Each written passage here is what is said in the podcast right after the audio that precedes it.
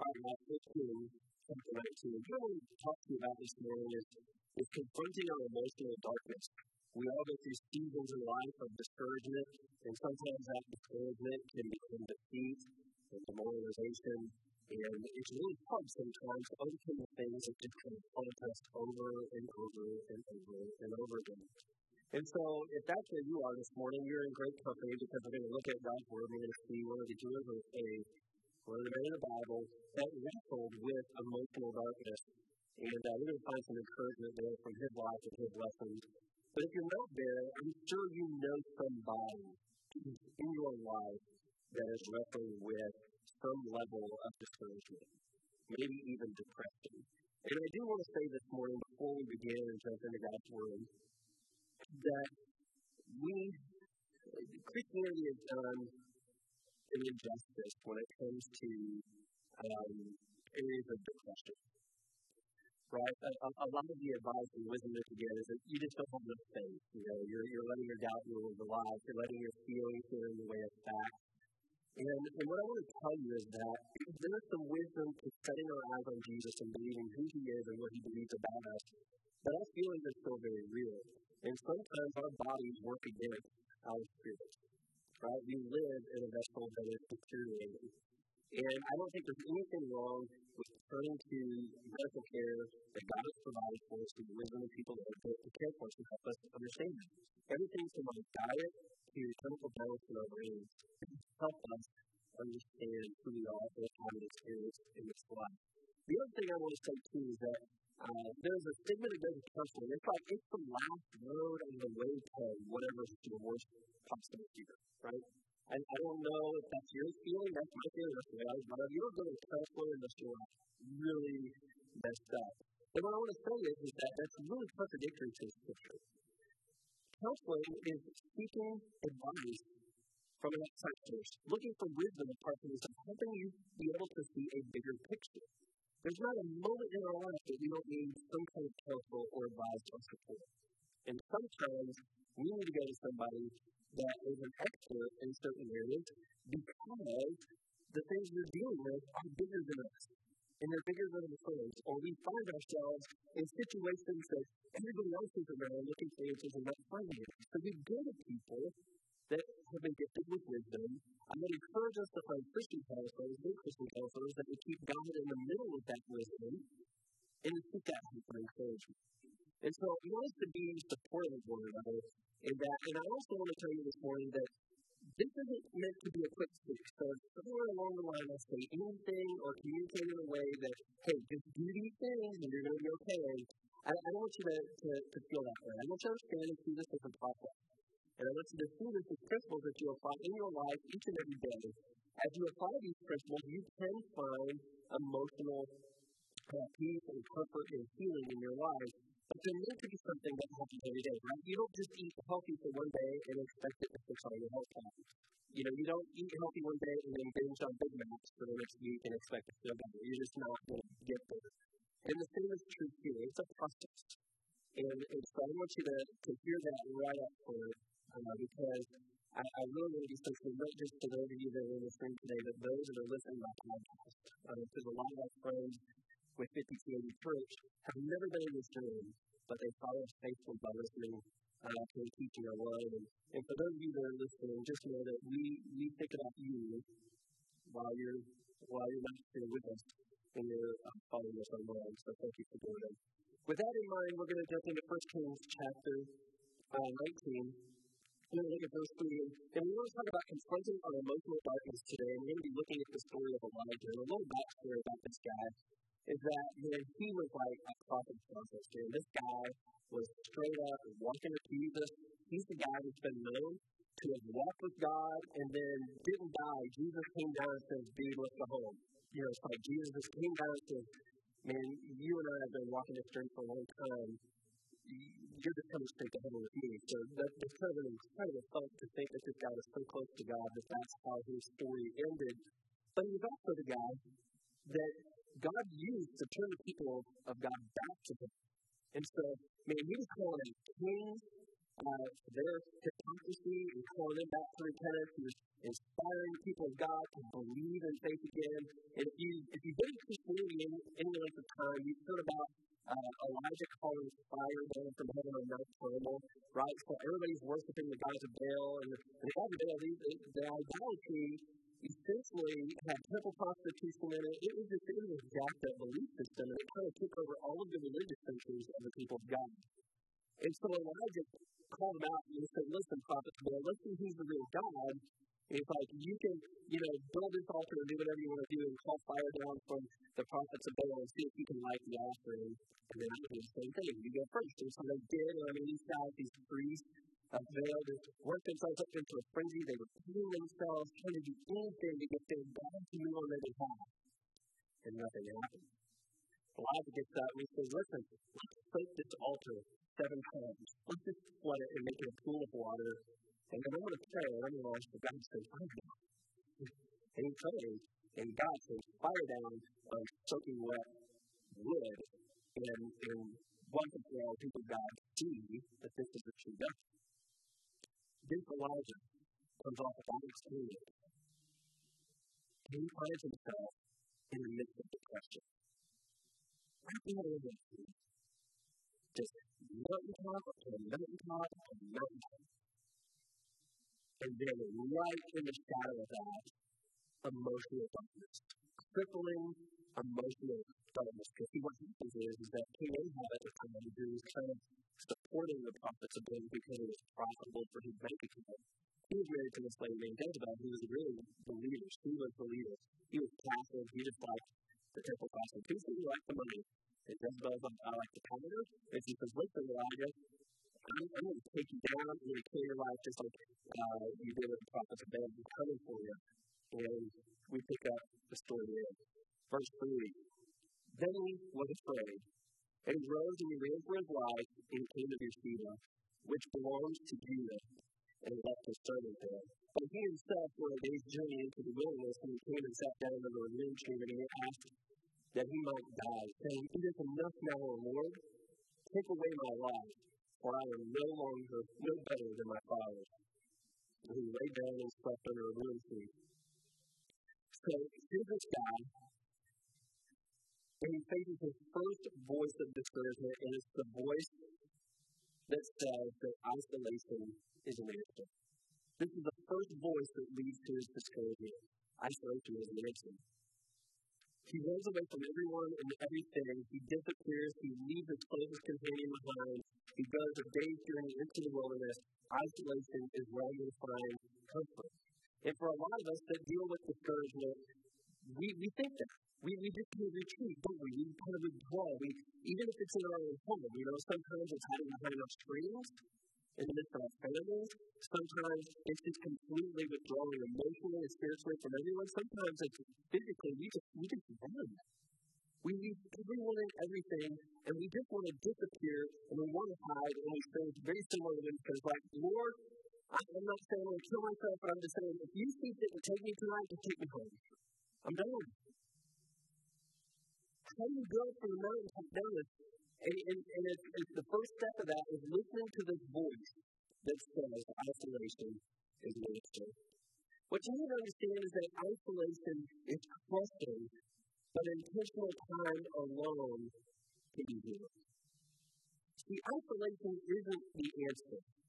This seclusion and withdrawing from anyone and everything that can be an encouragement to us and having hide really is never going to help you. But there is truth to say that I need to get away. I need to unplug. I need, I need to change of scenery, you know, spiritually, physically. I, I need to kind of pull back. As long as there's some intentionality to it. See, this is the whole point of the Sabbath rest, right? We work for six days, and then on the seventh day, we're supposed to rest.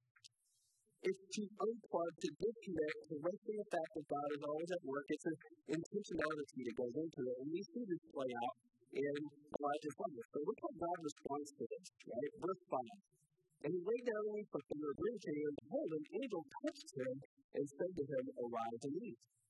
And he looked, and behold, there was at his head a cake baked on hot stones and a jar of water. And he ate, and he drank, and he lay down again. And the angel of the Lord came again a second time and touched him and said, Arise and eat, for the doom is too great for you. And he arose, and he ate, and he drank, and he went in the strength of that food forty days and forty nights to Horeb, the mount of God. So here's what's going on here. The intentionality that needs to go into the times that we rest is the same intentionality that God encouraged Elijah to take. First and foremost, focus on your physical health. I know this sounds really odd, but your physical health has everything to do with your mental health and your spiritual health and your emotional health. It all is wrapped together. If you check out, you withdraw, and, and you don't take in the nourishment, and this is, this is not going to very basic need. Sleep and eat, dude. Take care of yourself. It's okay to unplug with the intentionality that, you know, I'm gonna I'm gonna keep my physical health and, and check, I'm gonna rest, I'm gonna eat, I'm gonna I'm gonna get healthy. And it doesn't have to be a long drawn out process. For him, it's a couple days of kind of getting his breath again. Nothing overtly spiritual about any of this, even though he knows that deep down inside he has a spiritual problem. And then ultimately, on the other side of that, he ate and took care of himself and to the point that he was able to go that strength for 40 days and 40 nights to a very specific place, Mount Horeb. Why this is so important for us to understand is that he was, he was going on spiritual journey. He was going on spiritual reflection because he, one, he ran away to this area called Beersheba, which is very significant to the people of God. It's a place of encounter for Abraham, Isaac, and Jacob. So he's remembering all the stories of faith in his life that he has heard and people that he's drawn encouragement from because he doesn't have it within himself. So he travels about a hundred miles from where he was to Beersheba to rest. And he's going back searching for something. He's going back searching for where he felt like he lost God. And he's trying to reflect and think through the times that God has shown up in other people's lives. And if I could just stand in for a moment and run to their faith. And then he starts to get recharged and he starts to take his reflection a step further. And now this journey from Beersheba to Mount Horeb, the mountain of God, is about 200 miles. And he's going to walk from Beersheba to Mount Horeb for a very specific reason. He's going to walk through the very same wilderness that the people of God wandered around in for 40 years that wrestled with doubt and fear. He's going to take that journey in 40 days, one day for every year, reflecting on who God is. And where is he going? He's going to Mount Horeb where God appeared to Moses at the burning bush. Where God spoke the Ten Commandments and gave them to Moses and they were given to the people of God. Where the people of God approached that mountain and heard God's voice rattle from the top and speak his love and covenant to them. He's going on a journey of spiritual reflection. He can't find God in the present, so he's trying to remember him in the past. So if you want to deal with isolation, you want to make time alone intentional, take care of yourself physically, and start to reflect spiritually. Take that time to process. The second voice that we have to confront that leads to discouragement is the voice that says it will never get any better. It will never get any better, right? For some of us, it's isolation is the answer. For some of us, it's that plus it's never going to get any better. And that voice begins to weigh us down. Where do we see this? Verse 4. But he himself one of these journeyed into the wilderness and came and sat down on the blue tree. He asked him, My goodness, is enough now, Lord? Take away my life. Am no better than my father's. He has come to a point where he's lost all hope that he's ever going to get back to where he wanted to be. He's done. He's so tired and so spent and so at the point where he thinks that there's not another bright day that he's like, I'm willing to cast out today. It's a horrible voice to listen to, but it's a very real voice. Goes on and says in, in verse 9, Then he came to the cave and Lot said, and behold, the word of the Lord came to him, and he said, What are you doing here, Elijah? And he said, I have been very jealous for the Lord, the God of hosts. For the people of Israel have forsaken your covenant, thrown down your altars, and killed your prophets with the sword, and I, even I only, am left. And they seek my life to take it away.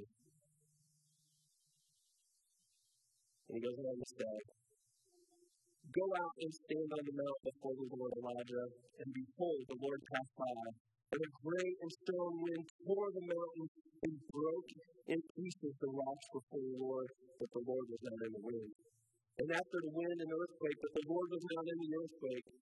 And after the earthquake, a fire, but the Lord was not in the fire. And after the fire, the sound of a low whisper. When Elijah heard it, he wrapped his face in his cloak. And he went out and he stood at the entrance of the cave. And behold, there came a voice to him and said, What are you doing Elijah? See, oftentimes when we look at life and we say that it's not going to get any better, we are so sidetracked by everything that is big in front of us. And we think that hope is found in the big things when really hope is found in the small things. See, hope is the path to healing. For most of us, we want the healing. We want things to be fixed today. God fixed it. The problems are big. The wind is strong. The earthquake is rattling my foundations. The fire is consuming me. The world is coming to an end. We need you to be big, God. We need you to show up. We need you to put an end to all of this. And God wasn't in any of it. He could not find God in the big things. What he found was God in that, that low whisper we don't know what he said or what he heard specifically, but he recognized that it was God's voice. And I'm not going to speculate to tell you what I think it was because I think it was very personal to Elijah. And I think in the midst of your storm, the midst of your fire, the midst of your earthquake, the midst of your wind that's within your heart, God wants to say something very specifically to you that can be a quiet, small voice where you're going to have to slow down and not focus on the problems around you, but to listen for that voice of hope. And when you find that, you're going to find the beginning, the first step in the path to healing. God wants you to trust that He's there with you. You don't have to search for him out there in the mess. He's right with you in your cave while you're fighting in the dark. And the world around you is crazy. God is right there. Whisper. Will you listen for? See, that's the voice that we listen for. The third voice that we need to confront is a voice that says, I don't measure up. Good. There is a voice that consumes community in America right now, it's this voice. We're always comparing ourselves to someone else. We look on Facebook, why isn't my life like their own? We look at our next door neighbor, how come they have a perfect blood flash in their Maybe it's like we don't. Maybe it's just staying in a different place that inspired parents that we feel like we can never achieve. Maybe it's the, the grade that we felt like we had to achieve when we were in school. Maybe it's the goals that our, our company has set that are unrealistic and based more on greed than they are on productivity. Whatever it is, we always feel like we don't measure up. Remember back in verse 4? Remember what Isaiah said? It's enough now, Lord, take my life, for I am no better than my father. You know what? Think about that for a second. Think about what Elijah said. I'm no better than my fathers. Here's a guy who's calling people out of sin to repentance, and he's coming to and saying, I'm not all that. I don't even live up to them. I'm just as broken, just as empty. See, oftentimes, our greatest strength is also our greatest point of weakness. For a lot of it was his faith, it was his strength, but it was also the point that he could be pointed on the weakness. Like, I just did all these things, and here I am wrestling with all these negative emotions and voices in my lifestyle. I'm no better than anyone else. They went from you this way, I went from you that way. He's beginning to question his very relationship with God.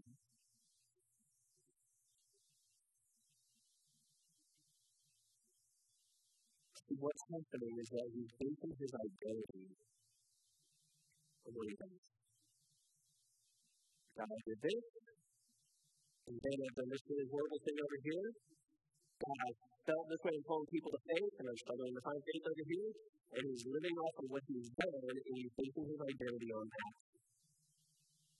And if you base your identity on performance and living up to some standard, of what you do, you will always be disappointed. You will always come short. You will always find emptiness on the other side. It will never be enough to make you feel okay. You can never do enough. You can never achieve enough. You can never hold enough. If that's what you're basing your worth on, you will always come up feeling worthless.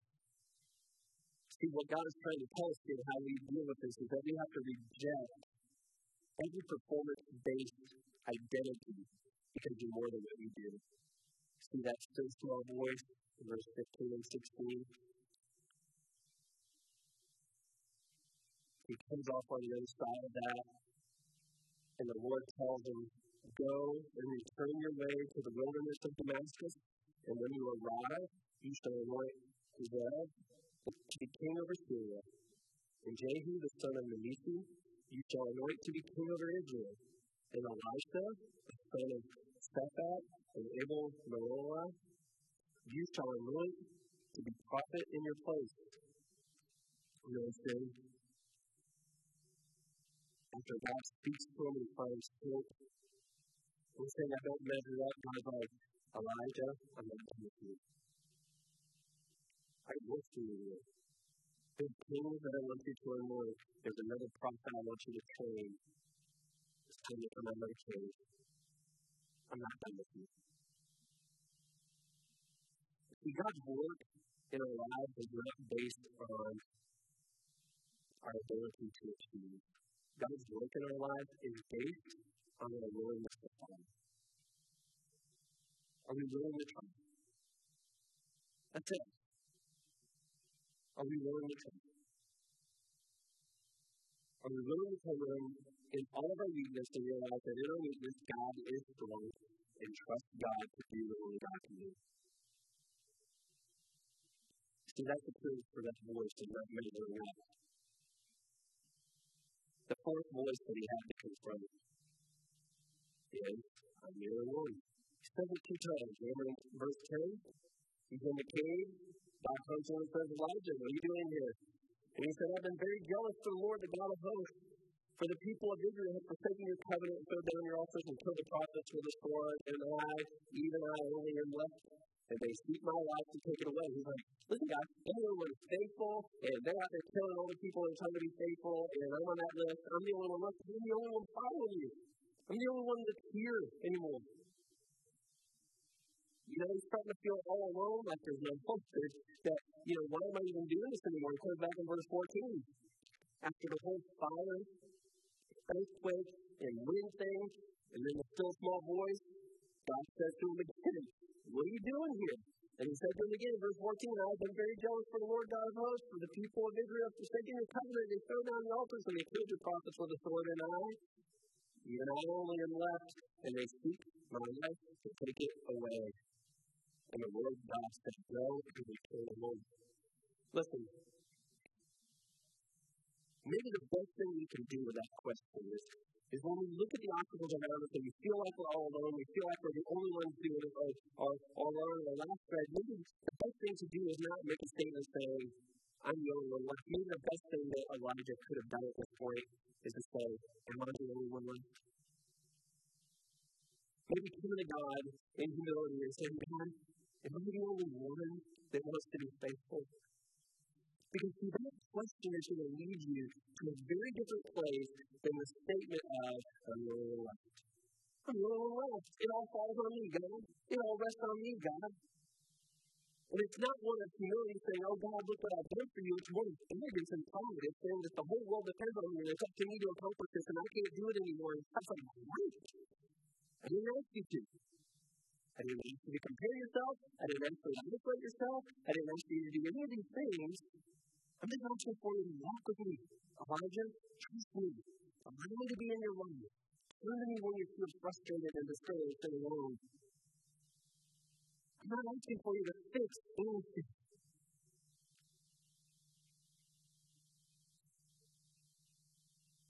And even though we do that, we still have days where we wonder, why am I still doing this?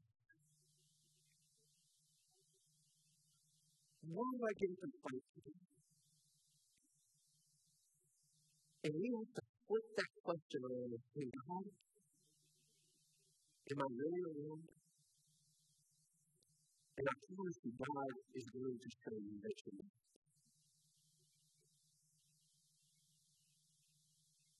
See, when you say I'm the only one, it doesn't matter who comes along and encourages you because you always have a great rebuttal for why they're wrong. I know this to be true? That's me. I can put two and two together, and I can, can find complex problems better than anybody else no one else can solve but me. And like tries to speak wisdom and truth into that, someone you're standing on to.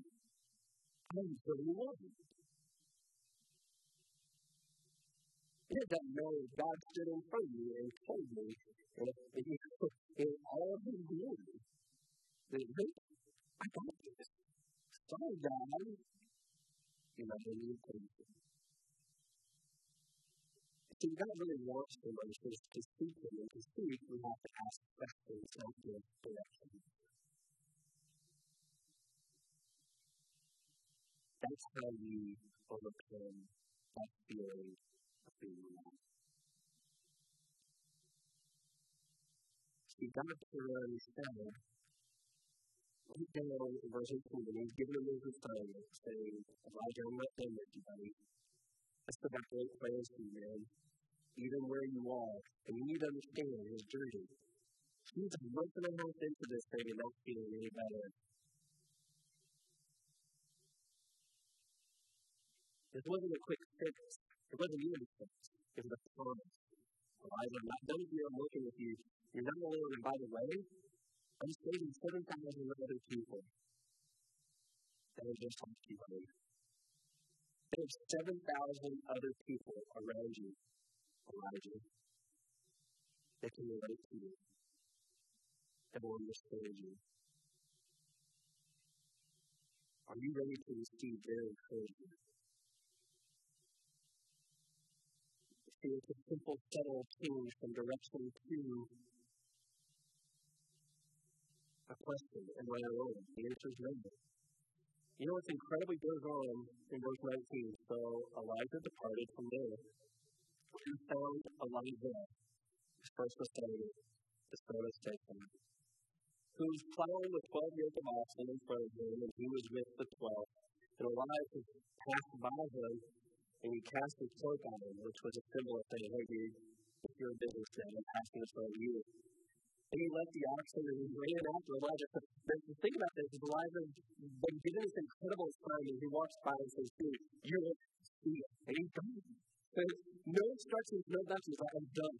So he's still wrestling with these, all these emotions in the midst of all the God's trying to speak into his life. Elijah's like, dude, dude, huh? Elisha's like, dude, I'm coming with you, Elijah. I'm following you. And instead of go back, but what have I done to you? It's like, how would you even want to me? What encouragement have I given you? In return from following him, and he took the yoke of oxen and he sacrificed him and boiled this flesh from the yoke of the oxen and he gave it to the people. So he gave the sacrifice, blessed people. He burned his bridges, so to speak. He said, I'm reading his life. And then uh, he arose and he went after Elijah as his thinking. And for the rest of Elijah's journey, Elijah was with him every step of the way. See, God's saying to us, when you feel alone, you're not alone. There are thousands of other people that feel like you. And I'm want to give you one out of those thousands to walk with you. And the truth is, it's just as hard to receive the companionship of one as it is the companionship of thousands. The question that you and I have to ask is will we keep people at a distance? By insisting on giving direction, but how people have to fix their life or why they don't help or why they're not there for us, or will we just receive the companionship and realize that there are relationships? There's not a quick fix. There's just a journey.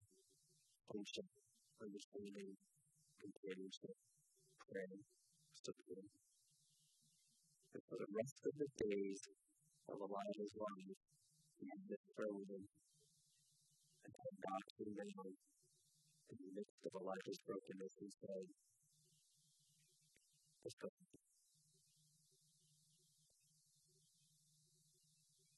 So I you to understand today is that ultimately, God is with you every step of the way. When Elijah fled into the wilderness, God was there with him. To eat, take care of himself, reflect spiritually. When Elijah ran another 200 miles, trying to follow himself, God was right there with him. Like, what are you doing, everybody? What's your plan? Are you going to listen to my voice? He's like, God, I'm looking for you. I can't find you. God's like, you're going to find the big things, buddy.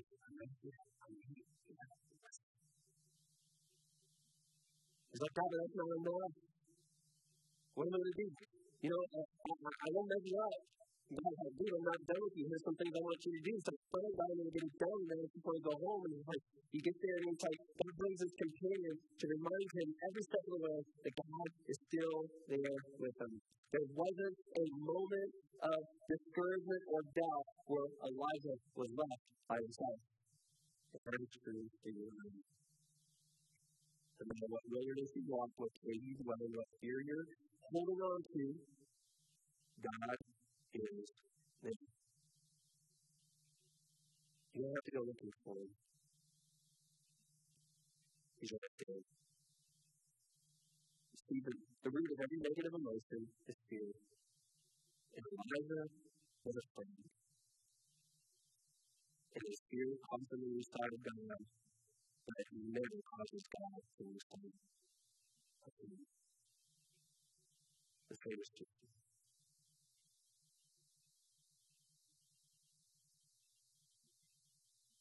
with me? We can love you. It's just for us to you and to you.